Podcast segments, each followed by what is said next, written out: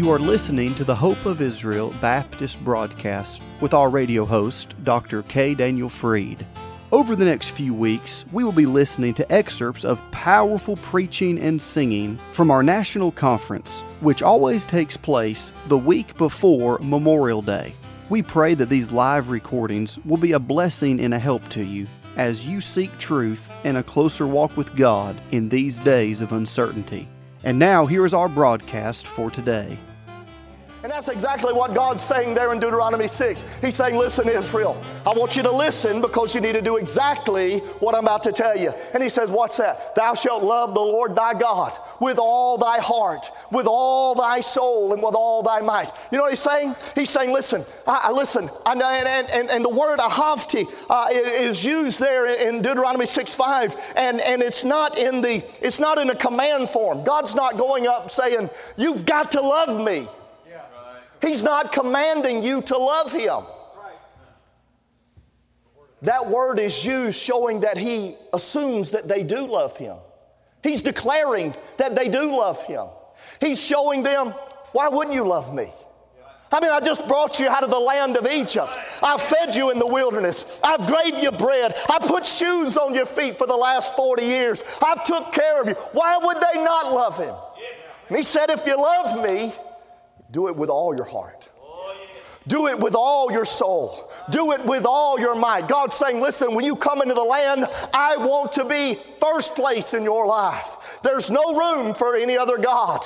God said, matter of fact, in Deuteronomy chapter 6, as you continue to read, He said, lest you forget the Lord that brought thee out of the land. God said, I don't want you to get into the land and forget who I am. Unfortunately, that's what they did, as we see in the book of Jeremiah. But I'm telling you, listen, God expects you to have a sanctified heritage. He expects you to, to teach your children to love God, to walk with God, to have a heart for God, a passion for God. I'm telling you, sanctified heritage. We got to be constantly on guard to keep our lives, our homes, our churches free from leaven. I'm telling you, I've never seen it in such a day as I've seen it. Preachers falling, preachers' wives falling. I was telling our church, I was preaching at our church a few weeks ago, and I told them, I said, "There's, we're living in a day. We need to pray more now for our for our pastor, and we need to pray for his family." Because I'm telling you, I'm seeing it across this country so much.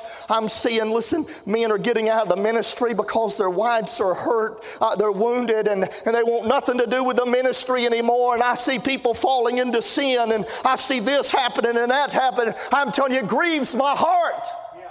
You know what the Bible tells us? He warns us about this because he said, A little leaven leaveneth the whole lump. You know what he said? All it takes is just a little bit. All it takes is one day to drop your guard and let something come in. Click on the wrong side. Look at the wrong thing. Go to the wrong place. Uh, listen, uh, dropping your guard, and all it takes is just a little leaven to creep in. And you know what, friend? Your ministry could be over. Your family could be over. I'm telling you, your children's life could be devastated and wrecked. All it takes is a little leaven. God said you got to be constantly on guard. Stop and take a look. Stop and do inventory. I'm telling you, God's saying, listen, if you're going to walk with me, I'm telling you, you got to get that leaven out. They may have stood in Egypt, but I'm telling you, listen, they were not of it. God called them out of it, and He expects His people uh, to live holy. I'm telling you, the cross uh, detached me from the world, and I'm telling you, I need to keep my eyes focused on Christ, living for Him. And we find the scriptures in Chametz. Because what's interesting is they go through and they take that. They take that wooden spoon and that white feather and they scoop up that chametz and they, and they take it out and burn it. Boy, I'm telling you, as I read over in the Gospel of John in chapter 2, when the Lord Jesus enters into that temple, he walks into that temple and he takes a scourge of those cords and he makes a whip out of it and he goes through and you know what he's doing? He's getting the leaven out of his father's house. He's cleaning out house. He's going through because the Bible says, and it was Passover. When Jesus went in, he walks into that temple. He's getting that leaven out, just like the Word of God said, getting all that leaven out of his out of the Father's house. He tells us in 1 Peter 1 and verse 15. He says, But as he which hath called you is holy, so be ye holy in all manner of conversation, because it is written, Be holy, for I am holy. I like how Paul said it in 1 Corinthians 5 and verse 6. Your glorying is not good. Know ye not that a little leaven leaveneth the whole lump? Purge out therefore the old leaven, that you may be a new lump as you're unleavened. For even Christ, our Passover, is sacrificed for us. Therefore, let us keep the feast not with old leaven, neither with the leaven of malice and wickedness, but with the unleavened bread of sincerity and truth. I'm telling you, listen, one of the most beautiful pictures is the Passover today. As they go through Passover and unleavened bread, They'll go through this ceremony and they'll go through. And during that time, uh, when I first started going to Israel, it was one of the most miserable times for eating. Before I became a diabetic, I'm telling you, they have some of the most best pita bread in the world. Oh, it's like manna from heaven. Matter of fact, if you order a falafel, you go to a falafel shop, it's manna chetzi, which is, if you want it on a half of a pita, it's manna. That's what they call it. And I'm telling you, it's like, but it's good. Oh, it's so good. But during that week, you can't buy none of that manna. You can't buy none of that pita bread. All you can get is them stale old crackers. That's about it. It's just that matzah bread because no leaven was, is within it. I mean, no, uh, no leaven bread can you get. But I'm telling you, when you start looking at the symbolism of all that, oh, how beautiful it is. Because what they'll do is they'll go through and they'll take that matzah bread. Here's a picture. Here's some of that matzah bread that they'll use. This is kosher matzah. And they'll take that matzah bread and you can, they'll take it during the Passover Seder and they're going to go to a place where they'll, they'll, they'll bring out what they call a matzah tash. Now, the matzah tash is, is a piece of material like this and it's got three different compartments within inside it. And they're going to take and they're going to put a piece of matzah in every one of these sections. And during the Passover, they're going to take and they're going to pull out a piece of this unleavened bread out of the middle section of that matzah tash. Now they're going to hold it up. The father will hold it up in the air and he's going to break that matzah. He's going to take the matzah and he's going to take the larger piece. He's going to have a special Pesach towel like this one. He's going to take that matzah, that largest broken piece of matzah. He's going to take it and he's going to wrap it up in this white towel and then he's going to go and hide it. He's going to go hide it away, and uh, they're going to go through the rest of the ceremony. It'll last a couple of hours. And at the end of that ceremony, they're going to come back and they're going to let the kids try to find the, what they call the afikomen, the broken piece of matzah. I remember one time I was at a Passover Seder up in Baltimore at a, at a, a very large synagogue, and, and uh, the rabbi, he invites he invites 30 people to this uh, Passover every year. Now, they got a synagogue of 1,200 families. Not people, but families. Huge synagogue. But he invites 30 people and he pays for it all. It's like $100 a plate for this. It is really, really nice.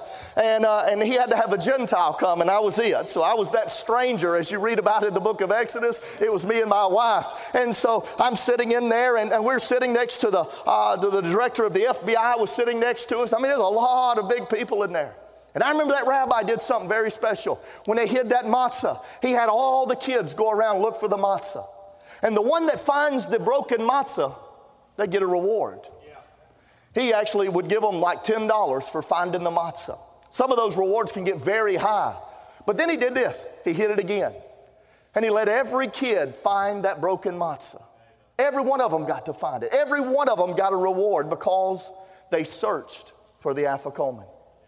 Now, when you go back and look at this, because what they'll do after they bring it back, uh, I mean, they'll come back rejoicing, look, Abba, or look, I found the afikomen, I found the broken matzah. And man, they're rejoicing. When you look at the picture of all this, because as you look at this matzah, you're going to notice you can see the holes within it. You'll see the stripes on it. The Bible talks about he was wounded for our transgression. It talks about by his stripes in Isaiah 53 that we're healed. It talks about him piercing his hands and his feet. And then they take it and they lift it up in the air and they break it. He was wounded for our transgressions. He was bruised for our iniquities, and the chastisement of our peace was upon him. But then you know what they do? Uh, they take it and put it in that white cloth.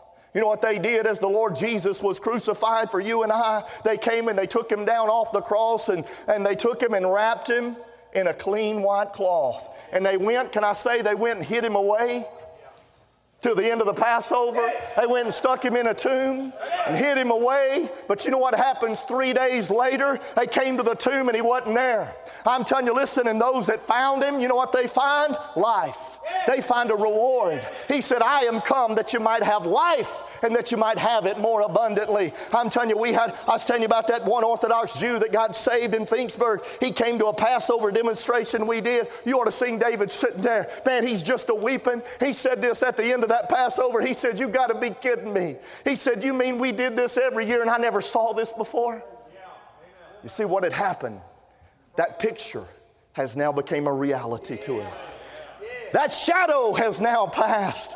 And he saw the reality of who Jesus was, and he was his Passover. I told you about that one guy that, uh, that got saved. He was a president of a conservative synagogue. He told me this. He had emailed me when I got home, and he said, he said, Pastor John, he said, I want to thank you for your time and patience and knowledge. He said, I've searched a long time on the claims of whether or not Jesus is our Messiah. He said, I'm glad to say that I know that He is my Messiah. And I know that my sins are forgiven and underneath the blood. And here's what he said I'll never look at the Afikoman in the same light. You know why? Because he saw the reality of the truth. That verse was quoted here today How shall they hear without a preacher? How shall they preach except they be sent? I'm telling you. How are they going to hear unless you'll take the gospel to them? How are they going to hear unless somebody will take and open up this? I remember sitting in a synagogue in Rockville, Maryland, in a Torah study. I told the, I told the rabbi when I walked in, I said, I'm a Baptist preacher and uh, pastor up the road here. And he says, Hey, well, glad to have you. And all of a sudden the service started and he says, We got a Baptist preacher with us this morning. He said, John, he said, uh, Good to have you here. He said, Would you tell us why you want to come to Torah study? I said, Sure, I'd be glad to. And so I stood up and I gave him a quick testimony. I said, When I got saved, God put a love in my heart for the Jewish people. So when I sat down, he said, Thank you for coming. And uh, it was a former rabbi sitting there, been in the rabbinate for 50 years. He said, Rabbi, he said, Can I ask our guest a question? He said, Sure. He said, You said that when you got saved, that God put a love in your heart for the Jewish people. He said, Would you explain to us what you mean by getting saved? And I looked at the rabbi and he goes, Go ahead. So for 15 minutes, I got to explain what salvation was. But that rabbi come up to me, that, is, that former rabbi come up to me afterwards. And we got to talking. Matter of fact, the next week I went back, he sat right next to me, and this is when we started talking about Passover. Was right at Passover. And I'm going through explaining this Passover to him. And he told me this. He said, I've been in the rabbinate for 50 years. He said, I've never heard anything like that. And he told me this. He said, Can I add something to your point? I said, Sure. He said, We teach that redemption is not complete until you eat the Afikoman. Yeah, amen.